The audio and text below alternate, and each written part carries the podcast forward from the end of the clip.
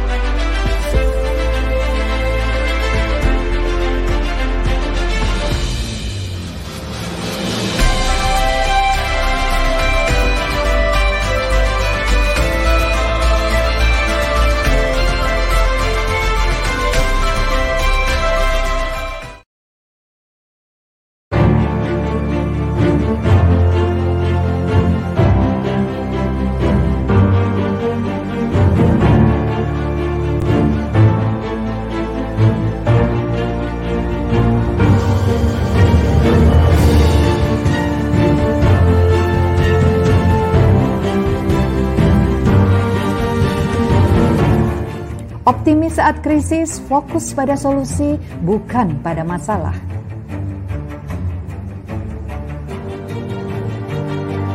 Kerjakan apa yang kamu cintai, hal ini akan membuatmu tangguh karena kamu menciptakan kebahagiaanmu.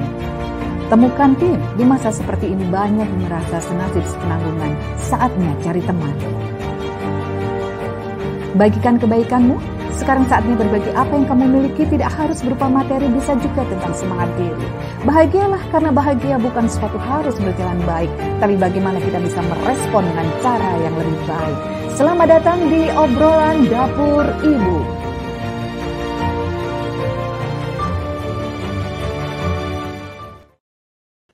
Halo, apa kabar Ibu Indonesia?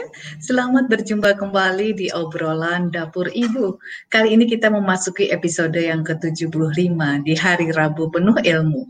Ya, apa kabar teman-teman di lokasi masing-masing, di daerah masing-masing? Apakah COVID sudah mulai menurun? Saya berharap teman-teman senantiasa sehat dan jaga kebahagiaannya karena bahagia itu menjadi bagian dari imunitas tubuh kita. Baik, uh, hari ini hari yang sangat istimewa karena salah tiga cerah ceria, ya, salah tiga cerah ceria sedikit-sedikit panas ya, sedikit-sedikit panas, tapi tiba-tiba nanti mendadak bisa hujan gitu. Jadi teman-teman waspada di cuaca-cuaca seperti ini karena biasanya ujiannya adalah ujian uh, ketahanan tubuh nih kalau cuaca-cuaca cepat berganti seperti ini. Masuk bulan November biasanya penuh romantika, November rain ya ada yang punya kenangan di bulan November. Aduh, ya hari ini kita akan bersama-sama ngobrol tentang tema yang seru tentunya, yaitu dengan judul uh, apakah anak perlu punya idola. Nah, sebelum membahas tema utama ini, kita akan sapa terlebih dahulu teman-teman yang sudah hadir ya.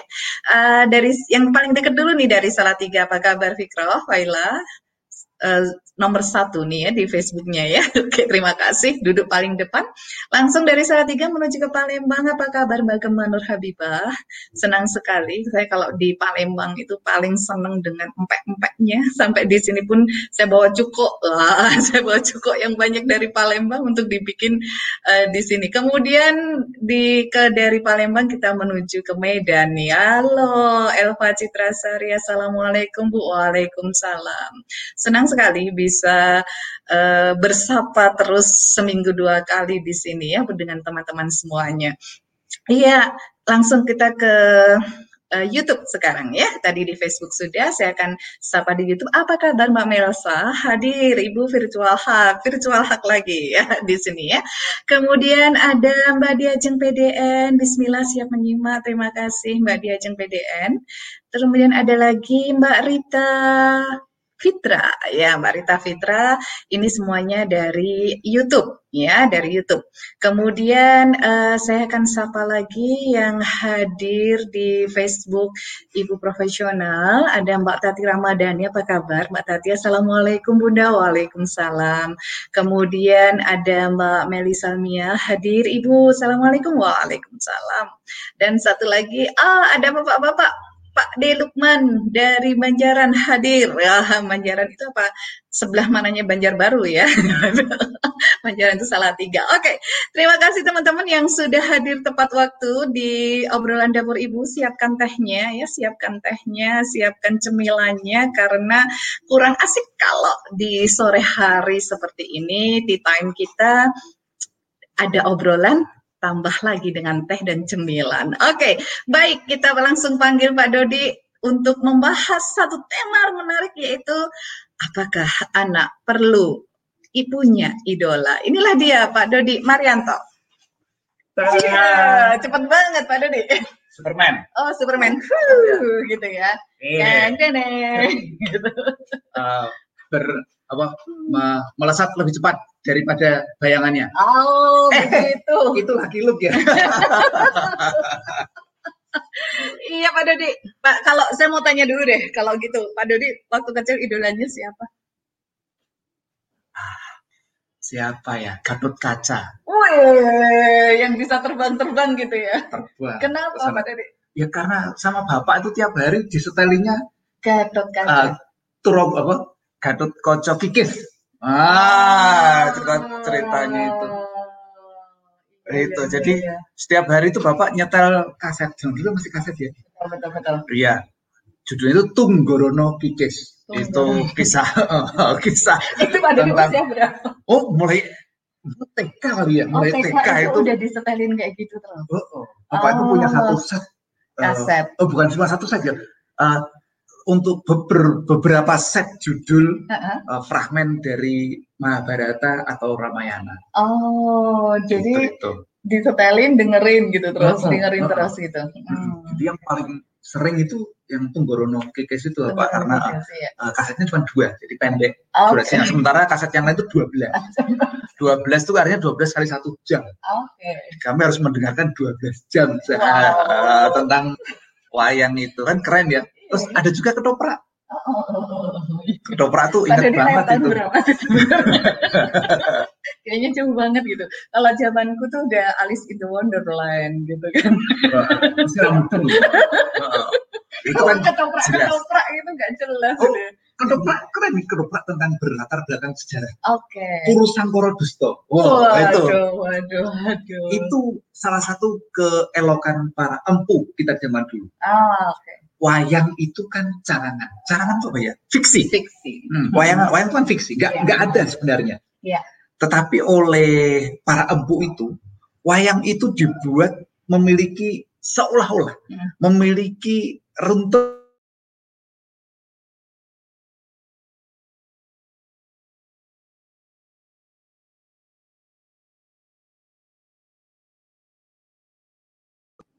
Jadi dalam ya anak-anak dalam gitu dalam ya. lakon Puru Sangkoro Dusto Mhm. itu itu adalah proses eh, matinya siapa Yang Anoman Anoman nah Mm-mm. matinya Anoman Resi Anoman itu Hmm. Resi Anoman itu berumur panjang Oke. sampai berdoanya malah agar cepat dipanggil yang maha Panggil. kuasa tapi Ah. sama yang maha kuasa nggak boleh Hmm. tugasmu belum selesai Oke. nah kemudian Anoman itu kemudian eh, mempertemukan jodoh pada saat mempertemukan jodoh itulah saat matinya dan Hmm. itu bertepatan dengan kerajaan Jenggala dan Kediri. Lu kan keren itu.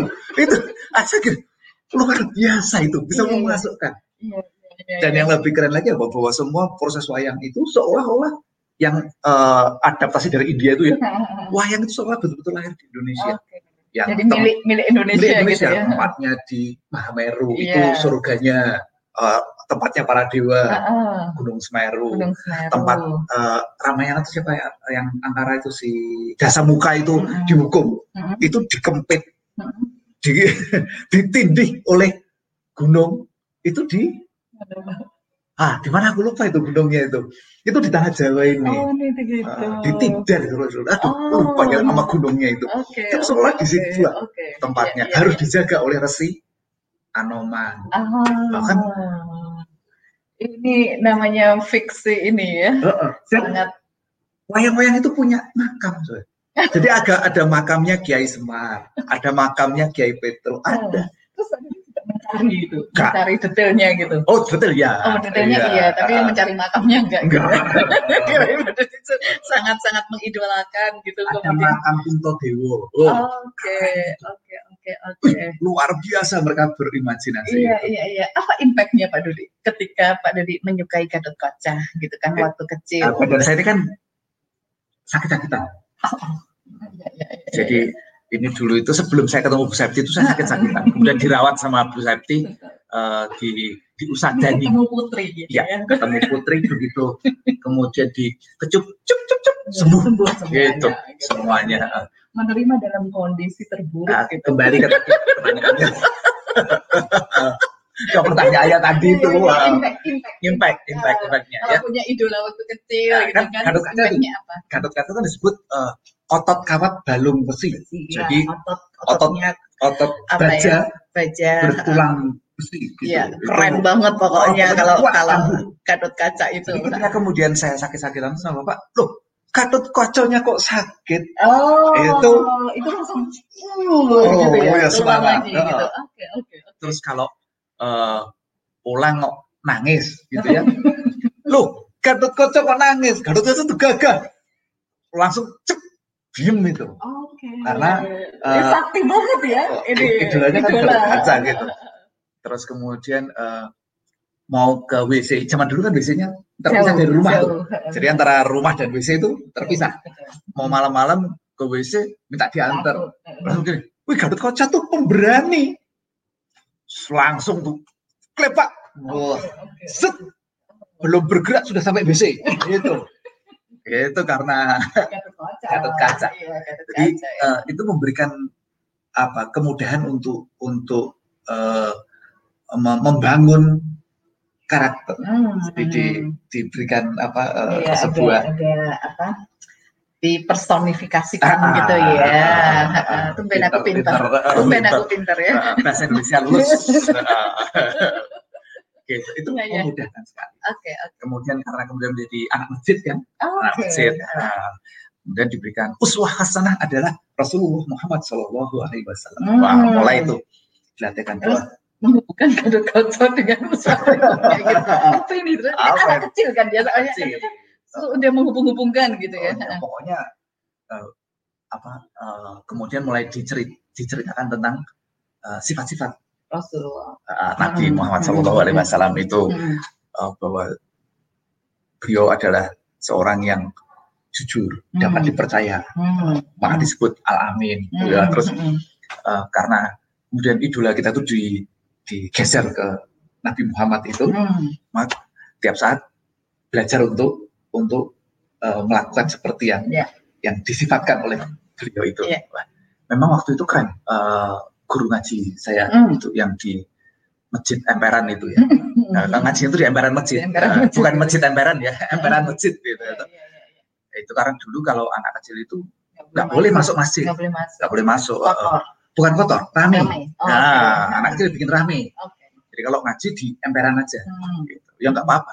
Tapi gurunya itu pintar mendongeng, Hmm. sehingga eh, seolah-olah itu sosok Nabi itu hidup Oke. gitu. Eh, kemudian digeser kemudian pada tokoh berikutnya. Jadi eh, dari dari zaman Nabi itu Hmm. digeser ke tokoh dongeng.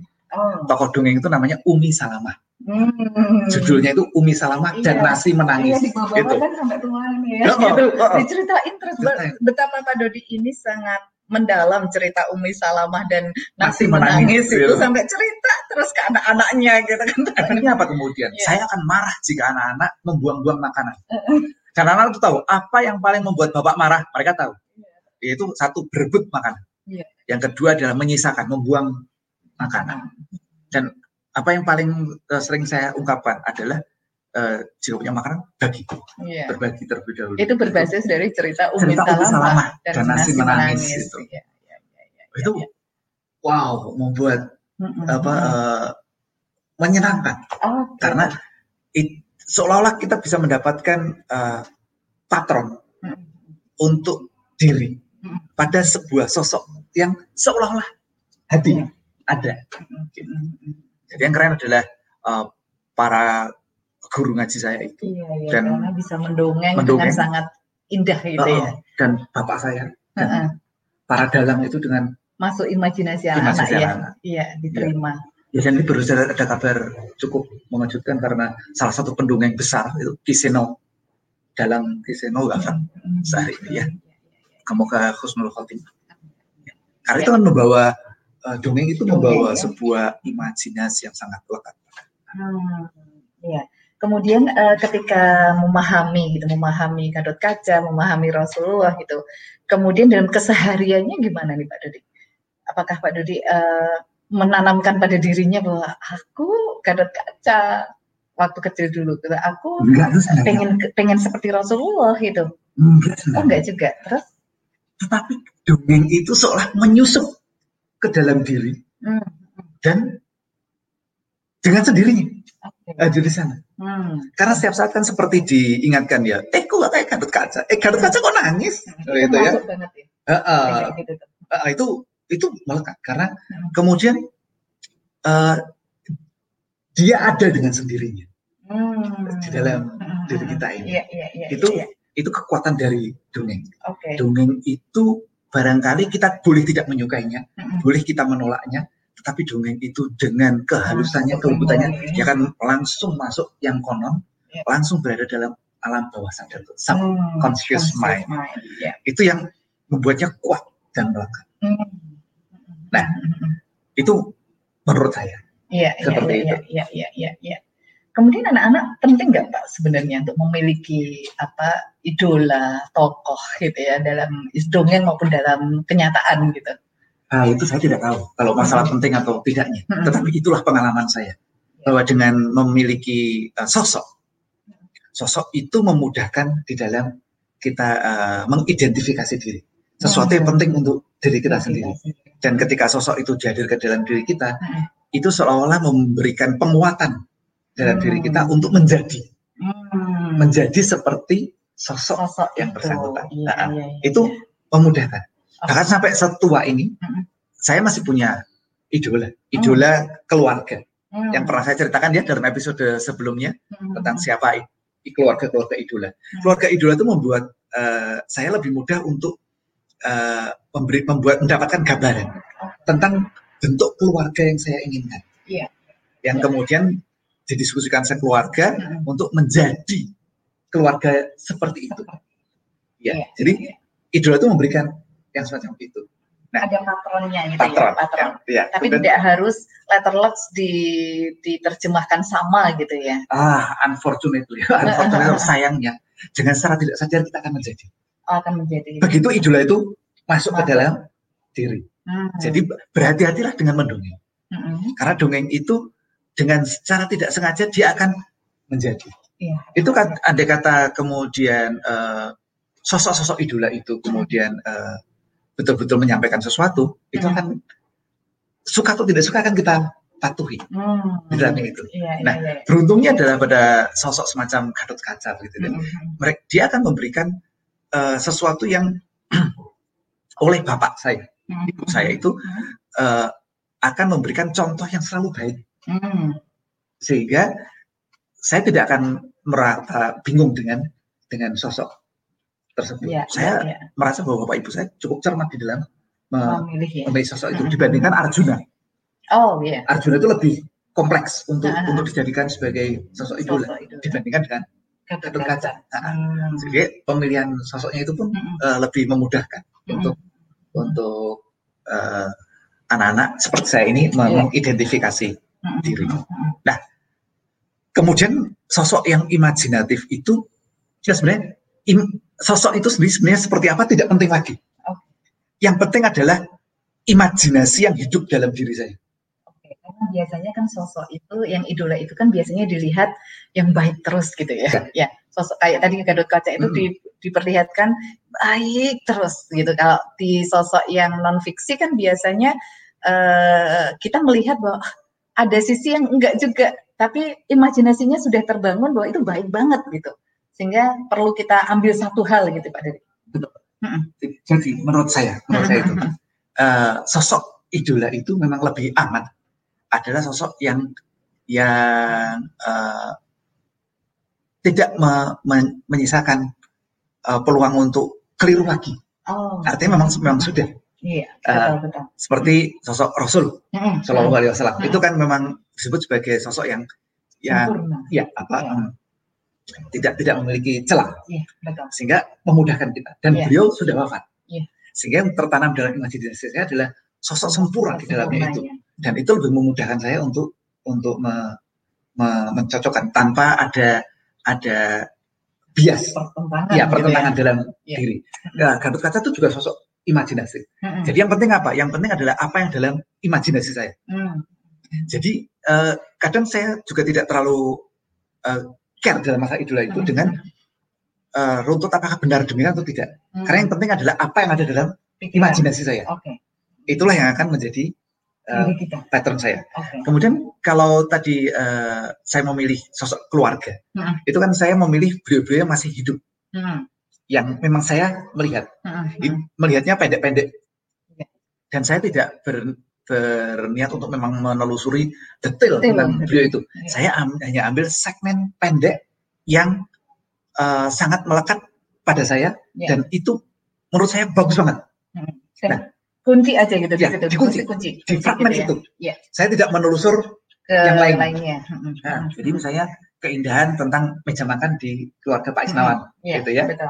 itu menurut saya itu indah sekali. Iya. Nah, saya poin di situ. Udah. Saya tidak ambil so- eh, sisi yang lainnya, misalnya tentang bagaimana kehidupannya beliau di profesinya, Hmm. tentang bagaimana kehidupannya di eh, bidang-bidang olahraga Iya, dan iya, sebagainya. iya. Tidak, saya hanya mengunci di meja makan, Meja makannya. gitu. Hmm. Kemudian sosok eh, keluarga Pak Dadang, Mm-mm. misalnya, itu saya juga akan kunci di area di mana saya melihatnya itu sangat bagus. Ya, gitu ya. Segmen itu saja, situ aja sudah. Iya. saya ambil itu. Mm-mm. sehingga saya tidak melihat yang lainnya. Yang lainnya saya lihat sebagai manusiawi. Ya. Jadi misalnya kalau di di eh, profesi Hmm. eh, beliau mungkin misalnya nih ya Hmm. seperti bapak almarhum itu adalah eh, kok nggak naik naik pangkat Mm-mm. gitu. Mm-mm. Saya kunci di sana adalah jujurnya itu Oke. bahwa beliau jujur tidak terlalu peduli dengan masalah naik pangkat. Mm-mm. Itu hanya hanya sebuah eh, sesuatu yang tidak terlalu penting dalam Iya, dalam ranah beliau. Mm-mm. Nah, Saya kunci bahwa jujur itu Hmm. penting sekali Mm-mm. dan integritas itu nomor satu Iya. dan itu yang saya terus bisa. ya. Ha. itu jadi per segmen per segmen yang saya ambil dan eh, saya kemudian memaklumi dengan aspek manusiawi Iya. tentang adanya kekurangan dan Betul, itu. betul, betul. Nah, Iya. karena ini kemudian sesuatu yang sangat eh, membekas Hmm. pada seseorang, maka memang penting bagi kita para orang tua untuk eh, memandu anak-anak tentang sosok Sosok itu. idolanya. Hati-hati. Kita sering bilang mengatakan bahwa eh, Nabi Muhammad Shallallahu Alaihi Wasallam sebagai kita orang Islam ya, Hmm. itu eh, adalah uswah hasanah, teladan. Hmm. Tapi kita tidak pernah mendongengkan tentang beliau. Iya. Maka itu tidak akan menjadi. Hmm. Paling kalau ditanya biar kelihatan bagus nih, kelihatan soleh dan solehah gitu ya. Kalau ditanya siapakah teladanmu? Nabi Muhammad Shallallahu Alaihi Wasallam gitu. Tapi nggak tahu tuh siapa seperti apa Iya. sosoknya. Itu nggak jadi. betapa cintanya dia. Eh, gitu nggak ya. jadi itu. Idola itu nggak jadi. Iya. Itu hanya normatif kalau ditanya jawabannya itu.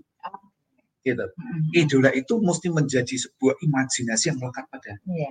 anak itu. Iya, karena ada keinginan untuk mencontoh, bertemu, cinta gitu ya. Itu Iya. idola itu kan kayak gitu Harus, ya. harus muncul itu. Iya, betul betul. Jadi eh, apakah itu fiksi atau non fiksi? Mm-mm. Penting. Apakah dia eh, tokoh dongeng atau tokoh sejarah? Mm-mm. Itu menjadi tidak penting. Karena yang penting ada yang di dalam Pikiran. pikiran kita, Iya. iya. pikiran anak-anak kita. Iya. Maka itu perlu untuk didongengkan terus-menerus dan dibangun yang semacam itu. Nah, Iya, iya. yang kita berhati-hati kemudian adalah ketika sosok itu ternyata masih hidup. Mm-mm. Kemudian eh, karena sosok yang semacam itu akan membawa pengaruh besar kepada eh, sosok eh, kepada kita, anak-anak kita, eh, sosok itu. Mm-mm. Jadi misalnya kemudian anak-anak eh, memilih untuk memilih idolanya itu adalah para pesinetron. Hmm, iya.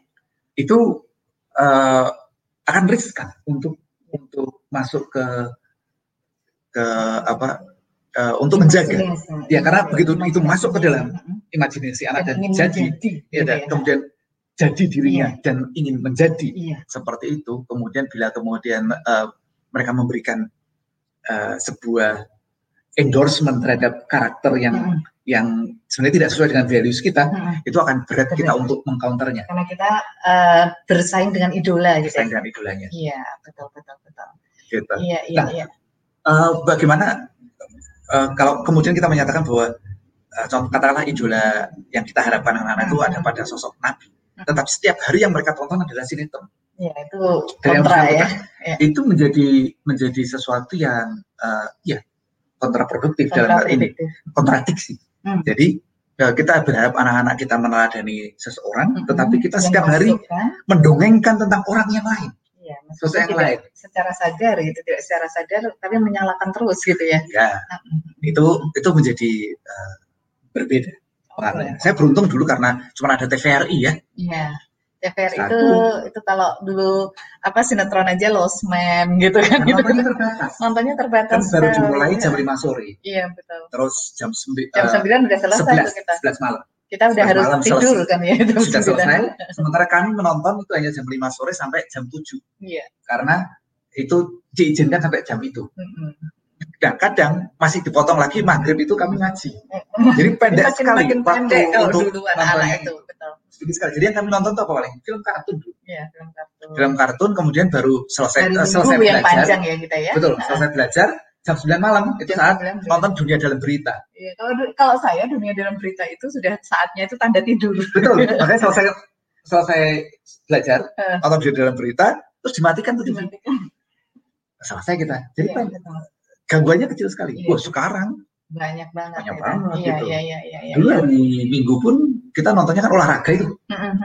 Dia kan pagi acaranya olahraga. Iya, iya, iya. Terus nonton filmnya Laura Angels Wilder itu yang apa Little House in the Prairie yang masih boleh lah secara karakter Iya. untuk diambil apa Mhm. eh, apa pembelajarannya. Iya. Jadi relatif kami dulu tidak terlalu banyak Ganggu. gangguan. Untuk untuk mencari idola. Ya, sehingga ketika sosok Nabi Muhammad SAW itu bahkan diceritakan hanya dua kali dalam seminggu oleh guru ngaji, itu masih masih dianggap oke. Iya. Karena tidak ada pesaing yang lain yang Mhm. secara intensif Mm-mm. membombardir kita dengan dengan hal eh, yang lain. Mm-mm. Nah sekarang ini sinetron itu kalau yang yang top jam tayangnya itu bisa seminggu lima kali. Iya. Terus menerus setiap hari. Mau dunia terbolak terbalik, terangkat, terjepit. Waduh itu kita diseseli dengan yang semacam itu. Banyak Lalu kita berharap ya. anak-anak akan mencontoh. Nabi.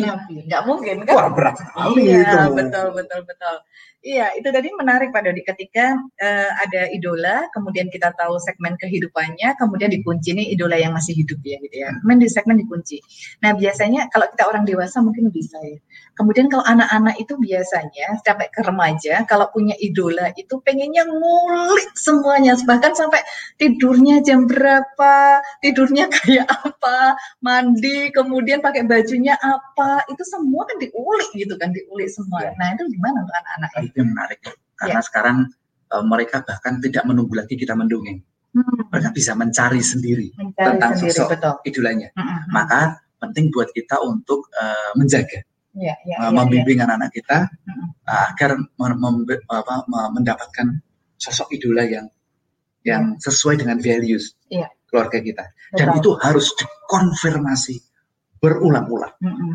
agar Mm-mm. tidak hanya seolah-olah Iya. kalau ditanya jawabannya ini, padahal sebenarnya bukan. Iya. Itu itu yang penting untuk untuk kita meng- mengkonfirmasinya Iya. terus menerus. terus menerus ya. Dan satu lagi Pak Dodi, kalau eh, idolanya itu ternyata adalah orang tuanya gitu. Nah, tiap hari kan melihat sebenarnya. Iya. Sedangkan orang tua itu tidak bisa menjadi aktor yang eh, di di atas panggung terus on stage terus gitu kan. Itu kan berat banget itu. Nah, bagaimana nih cara kita andai kata kita menjadi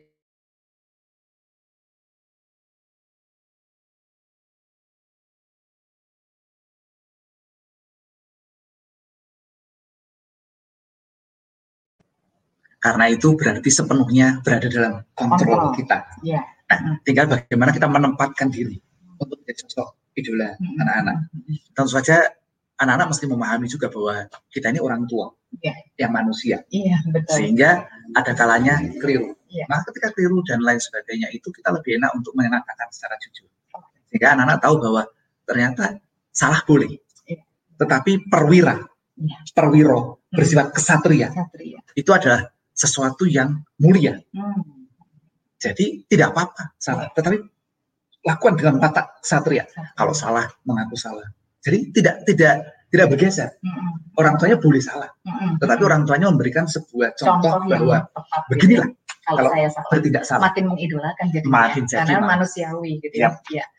Oke, terima kasih teman-teman 30 menit sudah berlalu di episode 1 ya di segmen satu ini. Maka kita akan silahkan teman-teman udah banyak sekali yang mulai bertanya ya bertanya silahkan ditambahkan eh, pertanyaan-pertanyaan tentang idola ini.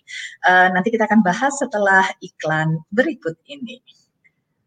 Hai Cinta, this is me kali ini akan mendatangkan seorang tamu yaitu Mama Siswa. Apa sih Mama Siswa? Hmm, mama Siswa adalah mahasiswa yang udah naik kelas menjadi seorang mama. Hamil setelah tiga bulan menikah, ia tetap menjalankan aktivitasnya kuliah sambil bekerja. Namun, berada berjauhan dengan suami membuat tantangan ini tidak mudah baginya. Tidak jarang juga dia ditemukan pingsan di kampus. Jadi jangan lewatkan obrolan seru yang akan menggugah tekad dan semangat kalian dalam Mama Siswa Tangguh bersama Iza Mufidah. Tentu saja acara ini akan dipandu oleh host kesayangan kalian, Fajrina Adin. Jadi jangan lupa ya, Kamis 5 November 2020 pukul 15.30 waktu Indonesia Barat. Iya. Saya baru baca itu tadi. Apa itu? Ini loh, ternyata Pak Doni itu penasaran dengan Mbak Rita ini loh Mbak Rita. Itu belum bergerak sudah masuk WC mau ilmunya tingkat tinggi ya Pak Doni. Pak itu sampai gini banget iklannya sampai nggak tahu iklan udah selesai apa belum gitu kan. Iya itu tadi adalah This is me esok hari. Ya esok hari saya akan mengulas sebentar Pak Doni malah Pak Doni bingung-bingung gitu mengidolakan pertanyaannya sendiri. Iya, eh, di sini esok hari akan hadir Mbak Hida tentang bagaimana Mbak Fida tentang bagaimana menjadi mama siswi. Wah, mama siswi itu ya menjadi ibu, menjadi mahasiswa, ya kuliah, ya kerja, yang didik anak. Wah, semuanya dikerjakan. Seperti apa itu ya? Perempuan tuh memang luar biasa. Betul-betul perempuan. Perempuan gitu ya. Iya, esok hari ya bersama dengan Fajrina Adin di Jismi jamnya sama dengan obrolan dapur ibu hari ini jam 15.30 sampai dengan 16.30 waktu Indonesia bagian barat. Iya. Oke, kita lanjut ya dari Mbak Rita tadi udah itu keren banget gitu ya. Kemudian cerita cerita satu hal eh, Hmm. bahwa yang ternyata yang semacam itu pernah terjadi dalam kehidupan yang sesungguhnya. hmm, Justru ketika berada di tanah suci saya seperti itu. iya nanti Nggak bergerak tiba-tiba sudah dianggap bergerak bergerak dari satu tempat ke tempat yang lain. Iya. Jadi itu yang lain ya. Janji awas janji lo ya Oke, Sama hostnya. semuanya. Oke, Mbak Ara, apa kabar? Bunda Septi, Bapak Dodi, idolaku. Bersih pada makan Markus. Yes, yes, Mbak. Hati-hati ya kalau lihat Bundo ngiler. Udah diidolakan ternyata ngiler tidurnya bikin pulau-pulau gitu kan. Ya, itu kan malah ber- bernilai Ya, bernilai ya. Nanti bisa kita jadikan itu produktif. Bagaimana ilernya ini bisa Bersaing. dijual Bersaing dengan iler eh, anu apa? Putri Duyung. Putri burung Burung apa? eh, apa burung apa yang yang liurnya itu laku keras itu. Oh, walet. Bah, burung Ah, itu namanya Iya. singkatan. Ah, kan singkatan. Ah, saingan sama Saingan sama iler burung Burung. Ah. Aduh, duh, duh, duh. Iya, Pak D apa kabar? Banjaran men, Banjaran men. Dengan ya, Mas harus harus maju nih saya sekarang ini. Udah tua ternyata ya. Waktu kecil idolanya Batman karena punya lengkap seragamnya. Eh cergamnya, oke. Punya lengkap cergamnya. Kalau kalau wayang suka sama Bima ya soalnya tetangga yang tentara suka cerita tentang Bima gitu pas gede suka sama Hercules Hercule Poirot, Eh, Hercules. Hercule Poirot. Oh, iya. karena karena apa? Sel-sel abunya selalu bekerja. Pakai kacamata Iya, ini. Nggak bisa baca ternyata. Sel-sel abunya selalu bekerja Oke. itu. Pak Dewi penggemar Agatha Christie. Agatha Christie. Jadi kalau makan soto di Pade itu bukunya dia di nggak ada gorengan tapi adanya Agatha Christie. Dan kalau saya bercerita tentang uh, Batman ini, sekarang ini justru masalah idola ini uh, lebih kompleks pada anak-anak sekarang. Iya. Karena ada kata-kata begini nih, Batman itu cuma idola buat anak-anak. Mhm.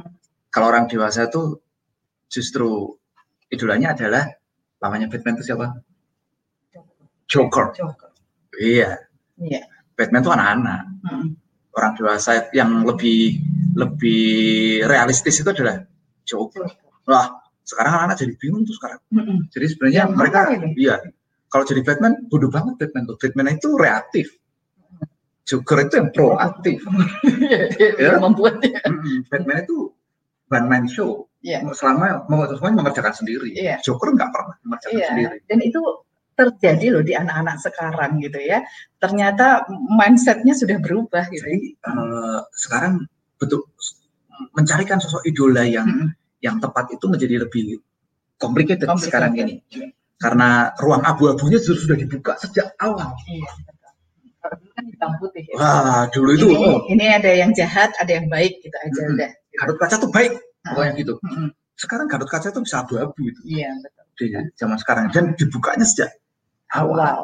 Sehingga eh, memang menjadi lebih lebih orang tua punya tantangan besar di antaranya untuk untuk eh, menempatkan itu. Tidak mungkin tidak tidak apa istilahnya tidak buruk, tidak selalu itu buruk. Justru karena itu menjadi sangat manusiawi Iya. sehingga yang penting anak-anak apa Eh, memiliki runtut berpikir yang tepat Mhm. sehingga mereka dapat eh, menarik dengan eh, benar imajinasi tentang sosok Iya. idolanya. Iya, iya. Oke, lanjut. Sekali lagi ya. yang penting adalah imajinasi. imajinasi yang dibangun oleh anak tersebut Ya, ya. jadi nggak terlalu penting sebenarnya sosok Seperti sebenar, sebenarnya seperti apa. Tapi imajinasi yang terbangun pada anak-anak itu yang yang lebih yang akan menjadi. Pada dirinya. Iya. Oke, lanjut ke Jogja kita. Biung, apa kabar? Ya. Eh, selamat sore Bapak Ibu. Ya, bagaimana jika anak-anak suka dengan artis-artis Korea misalnya? Apa itu akan berpengaruh pada sikapnya? Lalu sebalik, sebaiknya apa yang dilakukan oleh orang tua? Iya. gitu. Ini yang terjadi saat ini ya Pak Nadi ya. betul. Karena ketika rasa sukanya sudah em, meningkat menjadi mengidolakan. Iya. Itu sekali lagi bahwa ketika kita mengidolakan sesuatu itu kita akan berusaha menjadi. Iya. Jadi ketika kemudian mereka menjadi Mm-mm. itu menjadi apa em, mungkin tantangan buat kita Iya. untuk mencermati betul siapa sosok idola Iya. anak-anak kita itu. Mm-mm.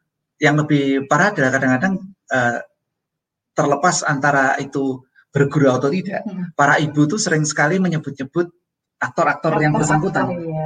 Sehingga anak-anak selalu mendengar bahwa ibunya juga mengidolakan itu. Iya. Nah, karena ibunya mengidolakan itu, Mm-mm. seperti bapak saya tadi kan berulang-ulang menyebut Gatot Kaca. Maka saya melihat bahwa bapak saya mengidolakan Gatot Kaca. Saya mengidolakan bapak.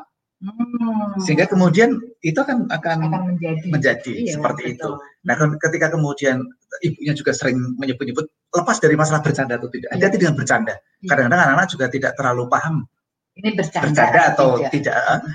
eh, sering-sering menyebut aktor-aktor itu, ya mungkin anak-anak akan akan menjadikannya idola dan mereka akan berusaha untuk menjadi.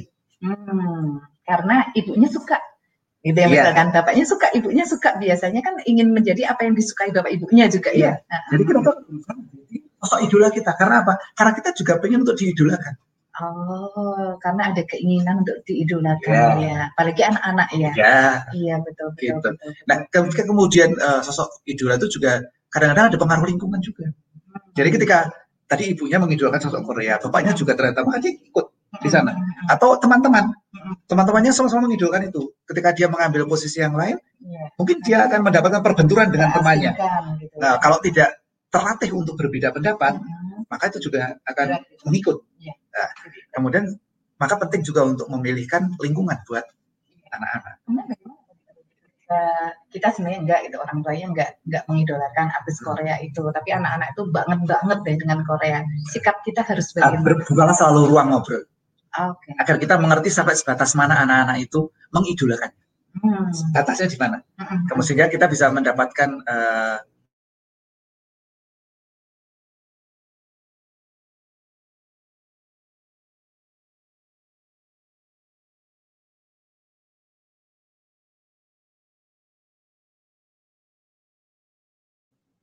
dikaitkan dengan track dari values keluarga. Oke. Apakah anak kita off track atau on On track? track. Sering ngobrol.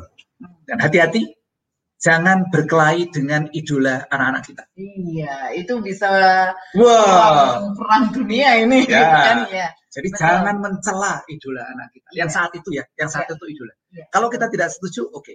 Tapi barangkali kita bisa membangun sosok idola anak kita itu Mm-mm. Yang sebenarnya berbeda dengan sosoknya sebenarnya. Iya. Jadi misalnya begini nih, ada sosok eh, seseorang gitu ya, katakanlah Mm-mm. namanya sang bokman gitu. Mm-mm. Itu sang bokman ini sosok yang sedang diidolakan anak kita. Iya. Sementara kita tidak setuju dengan sing sang bokman itu.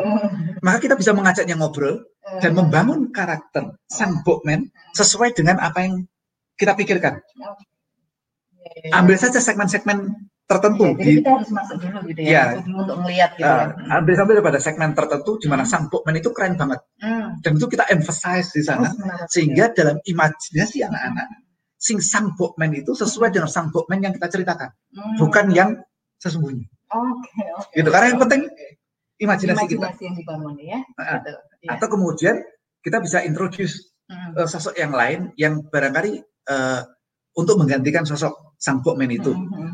Misalnya Sami Cui gitu untuk bisa masuk sesuai dengan anak-anak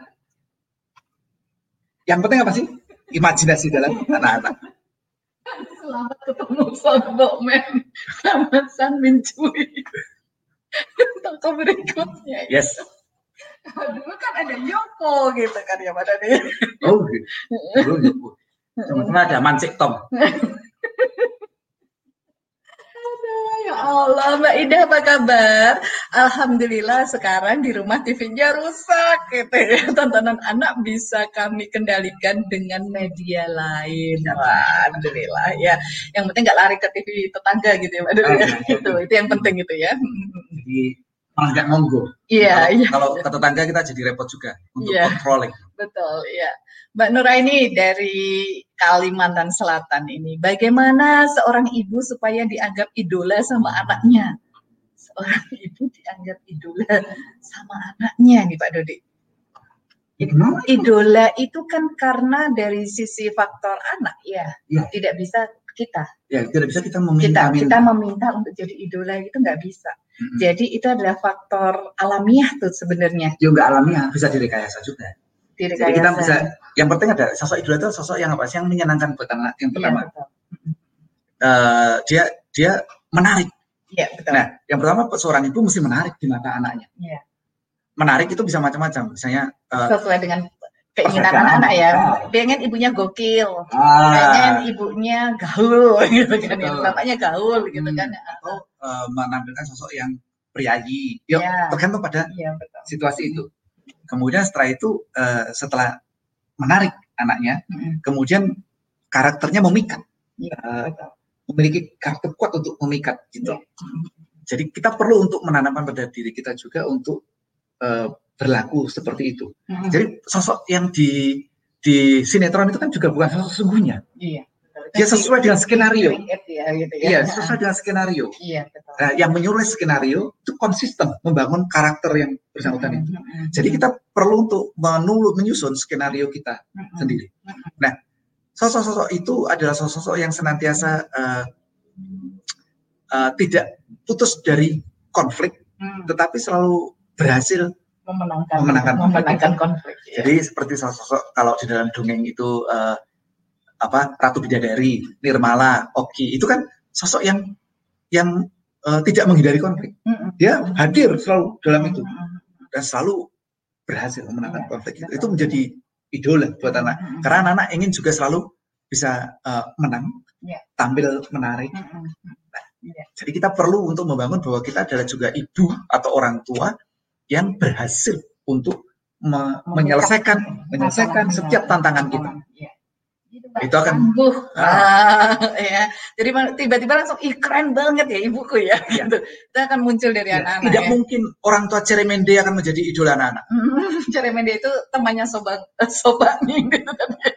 Paling sabuk men. Sobat men. sobat men. Ceremende Ceremende lagi. itu lawan, lawannya Oke. sabuk. Oke. Musuh. Karakter antagonis gitu ya. Ceremende. Ya, langsung ke Mbak Nur Hidayati. Apa kabar Mbak? Ibu Bapak bagaimana sih sebenarnya seseorang tua yang patut jadi idola mereka? Apa kita harus sejak dini mengatur sikap dan perkataan kita biar bisa jadi idola mereka? Kita memang ya pengen. Mm-mm, Kalau pengen ya. Iya. betul, betul. Hmm. Apa tadi yang saya ceritakan? Memang bahwa idola yang sosok di sinetron saja Iya. bisa menjadi idola. Iya, Yang sosok betul. itu sebenarnya tidak ada. Iya, itu dibangun. ada, Dibangun, betul. Dibangun berdasarkan skenario. Jadi kita juga bisa menulis skenario untuk diri kita. Iya, Untuk betul. menjadi idola anak-anak. Mm-mm. Tuliskan skenario untuk di eh, kita bangun kita. sendiri karakter. Hmm. Maka penting kita untuk menetapkan karakter sih sebenarnya untuk melatih ya Pak dari ya. ya, Kita ini karakter nggak usah nggak usah bersandiwara gitu, nggak usah bersandiwara, tapi eh, bener beneran gitu kita pengen membangun karakter yang nggak seperti apa-apa apa. bersandiwara. Capek loh Pak. Oh, nggak apa-apa bersandiwara.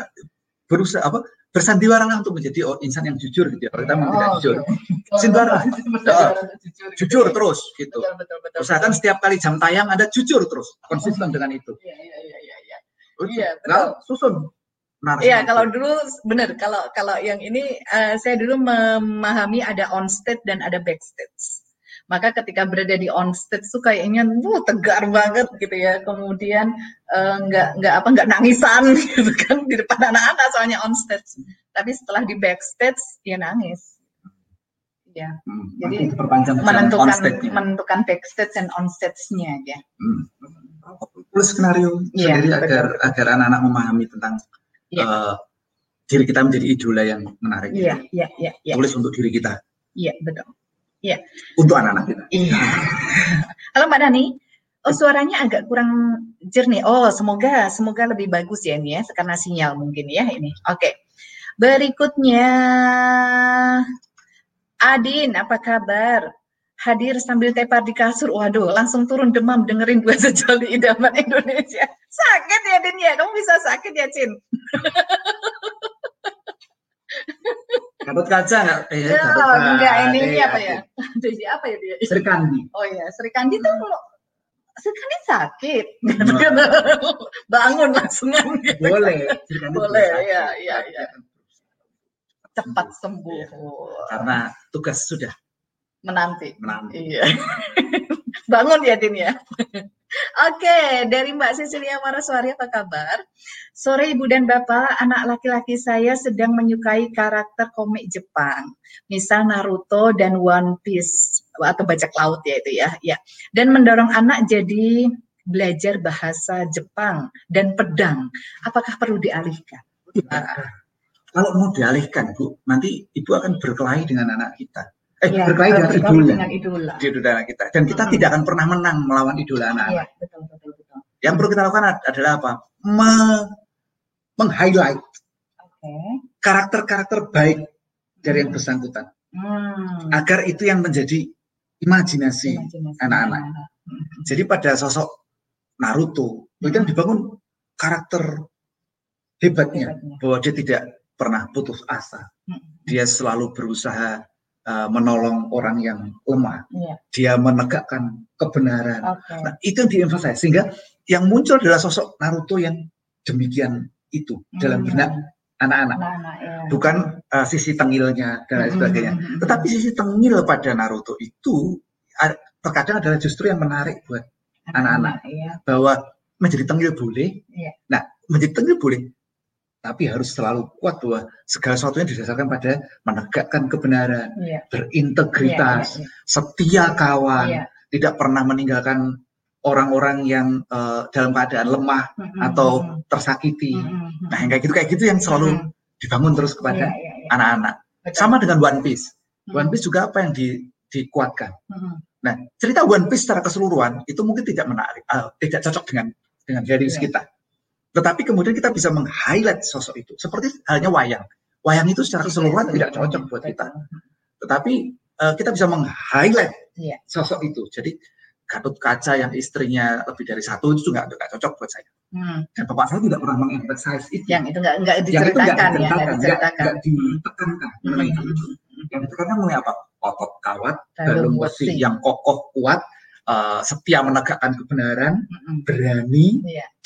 Pantang menyerah. Nah, Sisi baiknya terus dan gitu ya. itu yang diulang-ulang. Dan sosok itu yang muncul pada uh, bayangan saya Mm-mm. tentang Gatot Kaca itu. Iya, gitu ya Mbak Sisili ya. Oke. Berikutnya dari Mbak Gemma Nur Habibah. Saya terakhir nonton TV zaman SMA. Uh, lama banget ya. Iya, ini anak kami juga masih belum tiga tahun. Jadi jatah nonton video di TV bisa dihitung jari. Ah. Kalau pas main ikut nonton baru dihitung. Idolanya dibangun karakternya melalui cerita. Iya, itu akan lebih uh, menghidupkan imajinasi. iya, iya, betul betul. Iya. Jadi ini lebih kontrol dan kontrol kita gitu ya Iya. akhirnya ya. Apakah saya pernah uh, patah hati berkaitan dengan idola? Pernah. Iya. Pernah. Yang saya Hmm. ingat adalah sosok Marlia Harji. Iya, iya. Marlia itu, itu kan Harji. di Sandiwara, sandiwara, Radio keluarga Juju. ya. Iya. Itu ada sosok Ibu ibu, yang sangat itu ya. iya, ibu yang sangat idolakan. Mm-mm. Wah, keren ibu itu Iya. seharusnya. Iya. Wise, uh, sama teman-teman anak-anak baik Baik. dan sebagainya itu itu menjadi Idola banget itu. Itu, itu Dan- merindukan ibu yang seperti itu gitu Gitu, ya. ketika kemudian ending kehidupannya tidak menarik buat saya, saya potong endingnya itu. Saya pernah kecewa dengan hal itu. Tetapi kehidupan sosok tentang ibu Sosok yang sosok ibu idola Ibunya. itu, itu tetap saya pertahankan Iya. hadir. Tapi harus sadar, yang kayak gitu tuh nggak bisa kalau eh, apa eh, tidak diobrolkan. Iya, Itu mesti dibicarakan. iya, betul, betul. Dan ini dipahami bahwa beliau adalah manusia yang bisa keliru, bukan nabi, Iya. bukan orang suci, bisa keliru. Mm-mm. Nah, tetapi sosok yang ini, karakter-karakter ini baik pada saat itu. Jadi diambil fragmen. Iya. Seperti saya cuma mengambil fragmen meja makan. Mm-mm. Gitu. Iya, namanya juga fragmen ya Ya. biasanya ya kalau di situ ya. Oke, Mbak Nani, eh, Ibu dan Bapak, apakah perlu mengenalkan karakter-karakter abu-abu kepada anak-anak agar anak bisa memahami sifat manusiawi setiap orang jika perlu saat anak usia berapa? Nah, Ya, ini Pak. eh, kalau pada anak-anak yang masih kecil, sampai usia 10 tahun itu karakternya hitam putih saja. Iya. Gitu. Eh, mengapa sampai 10 tahun? Karena mendekati usia 12 tahun itu mereka masuk usia remaja ya. Antara itu kan bukan.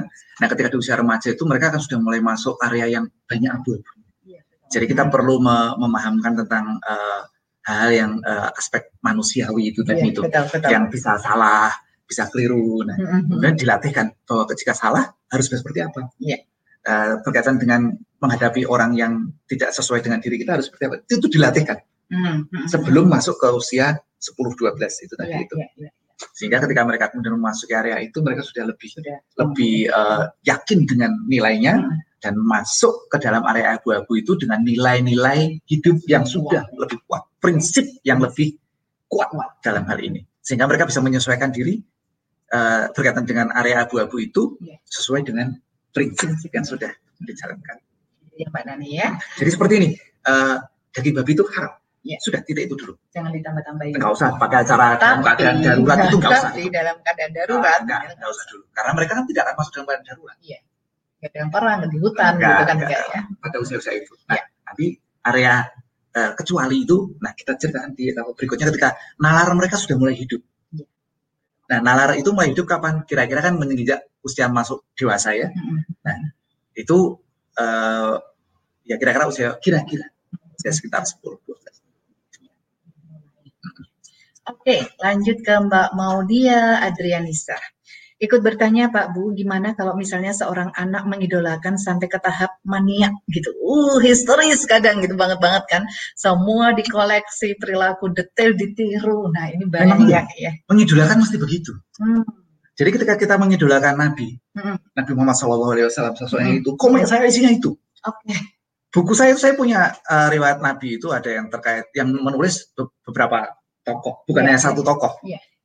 Karena saya bisa melihat dari banyak perspektif. Hmm, hmm, hmm. Kemudian saya juga melihat film bukan hanya dari satu yang dibuat oleh satu mazhab. Iya. Kadang mazhab yang saya eh, tidak bukan bukan eh, apa yang saya anut pun saya lihat Hmm, untuk melihat eh, perspektif Hmm. yang lain. Hmm. Jadi ketika kita mengidolakan sesuatu, kita memang akan Harus sih. iya, sampai ke detailnya. Kepikirannya. Nah, Yang gambarnya itu mungkin Iya. eh, pernak-perniknya itu eh, buku-bukunya tentang Semua. beliau, iya. Begitulah mengidolakan. histeris kalau ketemu gitu deg-degan banget gitu kan ya. Iya. Gitu. Nah, kita Iya. kalau tidak cocok dengan value-nya gimana nih Pak Dodi? Dibangun Oke, karakternya. Oke. Nah, karakter dibangun itu tidak bisa melalui eh, apa namanya eh, indoktrinasi. Hmm. Karakter itu dibangun melalui dongeng. Itu lebih Hmm. jadi. Jadi para orang tua belajarlah untuk mendongeng untuk anak-anak Hmm. dalam bangun karakter. Jadi nggak bisa karakter itu di Ayo sifat Nabi dihafalkan, Iya, nggak bisa. iya, iya, betul. Hafal anak-anak itu, tapi nggak jadi, Hmm. nggak jadi imajinasi mereka. Iya. Harus didongengkan Iya. Hmm. supaya dia menjadi sebuah imajinasi Iya. dalam diri kita. Kita membayangkan Iya. seperti itu. Hmm, begitu ya. Oke, berikutnya ini dia. Sapa idolanya Pak Dodi ekspresif kalau Pak Dodi dipanggil Bu Septi masuk. Ye, Pak Dodi, Pak Dodi. Ya, terima kasih. Ini ini tanggung jawab berat nih buat saya di segmen fragmen saja ya saya. banget sama kalau lihat Pak Dodi ekspresif gitu ya. Terima kasih Sofa. Ah, Iya, iya, iya, iya. Kemudian dari Mbak Tesi, Lucy Sejati. Ibu Bapak bagaimana agar anak-anak patuh dengan apa yang kita perintahkan? Terkadang mereka patuh di sekolah tapi di rumah enggak. Gitu Eh. ya. Mesti tanya tuh sama pihak sekolah. Bagaimana mereka bisa membuat anak-anak kita patuh ya? Iya, Lalu tanyakan pada diri kita, mengapa anak-anak tidak patuh ya pada kita ya? betul, betul. Dengan Ah, demikian, kita akan eh, bisa me- mengubah keluarga kita, mm, men- eh, me- me- lingkungan keluarga kita, mm, menjadikan anak-anak kita menjadi anak yang taat kepada eh, lingkungan sekitar kita. Oke. Apa, apa lingkungan keluarga kita? Lingkungan Hmm. keluarga gitu ya. Jadi bukannya taat ketika di sekolah, di rumah pun mereka taat. Taat. Jadi tanya, tanya kepada pihak sekolah, kemudian tanya pada anak-anak, mengapa mereka lebih taat di sekolah dan tidak di rumah? Tanyanya jangan seperti saya bilang begini ya, "Eh, mengapa kamu taat di sekolah, di rumah tidak taat? Enggak dijawab. Gunakan cara bertanya yang menggali, Iya, betul, betul. indirect question, Iya. untuk bisa mendapatkan eh, poin apa yang membuat mereka, oh itu ternyata yang membuat mereka taat. Oh itu. Hmm, Gunakan mana yang bisa diterapkan di rumah. Kemudian mengapa mereka tidak taat di rumah? Mm, Coba ditanyakan, digali. Dengan indirect question juga itu tadi itu. Iya, betul. Kemudian eh, pertanyaan-pertanyaan tidak langsung, Iya. sehingga mereka bisa bercerita dengan lebih jujur. Hmm, Lah, yang membuat mereka eh, yang membuat mereka tidak taat di rumah itu kita mulai hilangkan. Oke. Kita harus mengubah. Iya, iya. Nggak bisa memin- meminta anak, kamu harus taat. Nggak bisa. Mereka akan lari, Hmm. Berusaha apa? Ya. Sembunyi-sembunyi. Iya, sembunyi-sembunyi untuk me- untuk menjalankannya Iya, gitu kan hanya ya. akan taat ketika di hadapan kita. Nah, kita perlu melatih bahwa ketaatan itu pada prinsip hidup mereka. Iya, betul. Banyak mendongeng. Iya, mendongeng ini Hmm. penting ternyata ya. Iya. Oke, Adin, saya selalu menemani Ken saat menonton TV. Saya selalu menyambung-nyambungkan nasihat dengan pesan cerita yang sedang ia sukai, misal pesan tentang kegigihan, keberanian gitu.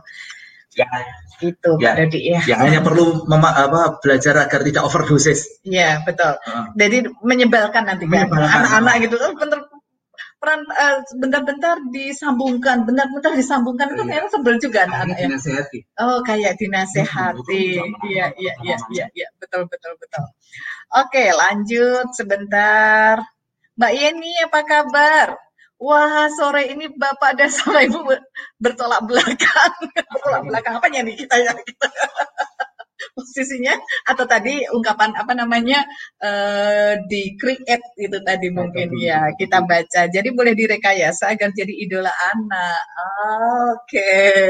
Skenario-nya boleh boleh jika memang karakter baik yang ingin ditularkan ya Bu. Jadi jika anak sudah remaja bagaimana perlakuannya? Iya, untuk tuanya sebenarnya tetap suka kok dengan dongeng-dongeng begitu itu ya. Iya, betul. Ya, hanya dongengnya juga ti- eh, bukan lagi jenis kancil nyolong timun. Kalau Iya, sudah di- betul. sudah remaja begini ini. Nah, kan tetap dongengnya sesuatu yang yang sesuai dengan perkembangan apa eh, tingkat kejiwaannya. Iya, Sama kita sampai ke ke- setua ini juga masih senang kok dengan dongeng. Iya. Tapi tentu saja jenis-jenis dongengnya sudah sudah akan berbeda. Iya. Para penulis skenario itu sangat mengerti segmen eh, kepada siapa mereka mendongeng, Hmm, sehingga menarik iya betul betul betul betul. gitu. Mm-mm. Nah, kita juga bisa membangun untuk remaja, untuk segmen remaja ini artinya kita Iya. mesti mendongengnya seperti apa, Iya. eh, temanya apa, Mm-mm. dan lain sebagainya. Iya. Kan novel juga ada novel anak-anak, novel remaja, novel Betul. dewasa, itu Betul. berbeda-beda cara mereka mengungkapkan Mm-mm. eh, konflik yang ditimbulkan dan lain sebagainya. Resolusinya seperti apa berbeda. Iya. Membangun yang semacam itu yang menarik. Hati-hati bahwa tidak selalu eh, apa eh, yang kita sampaikan pada anak-anak itu harus yang remeh-temeh. Tidak. Coba anda lihat komik-komik anak-anak itu banyak yang serius loh. Iya. sangat serius. Asterix itu sangat serius. Saya masih bisa me- me- mencermati bahwa penulisnya itu sebenarnya ini bukan bukan bacaan untuk anak-anak. Hmm. Remaja pun bukan ini bacaan untuk dewasa. Hmm. Tetapi anak-anak dan dewasa suka. Seneng ya dengan karena dari itu. sudut pandang anak-anak kan Iya. akhirnya ya. Dan kalau kita lihat sekarang perkembangan eh, dongeng tentang Batman pun sudah berkembang dengan sangat luar biasa. Iya. Eh, Batman itu sekarang sudah bukan dongeng untuk anak-anak. Mm-mm. Eh, bioskop yang kemarin yang apa judulnya Joker itu Mm-mm. itu sudah segmennya untuk segmen dewasa. Dewasa. Heeh. Mm-mm. tokohnya tetap saja Batman dan Iya. Aduh, satu jam tidak terasa. Ternyata kita sudah membicarakan tentang idola, gitu ya. Jadi teman-teman, eh, ini kawan-kawan kita dari Lombok, dari eh, Bau-Bau agak lama ini belum muncul ya. yang kemarin sudah muncul. Oh, muncul ya? Iya, ya? kemarin Oke, oke, muncul. oke. Sekarang ini yang muncul, ah ini dari eh, Mbak Holly dari Siak nih. Ah, hadir, siap. ya. Alhamdulillah. Alhamdulillah hadir ya, Iya. Siak ya. Oke, terima kasih teman-teman. Satu jam sudah berlalu kita di obrolan dapur ibu episode yang ke-75 dan insya Allah kita akan ketemu episode 76 di hari Sabtu esok Insya ya. Allah. Insya Allah Sabtu esok dengan tema Pengen topik apa? Iya, temanya temanya seru loh. gitu kan. Oh, Pengen yang mana gitu ya. Heeh. Ditanyain pengen apa malah seru loh.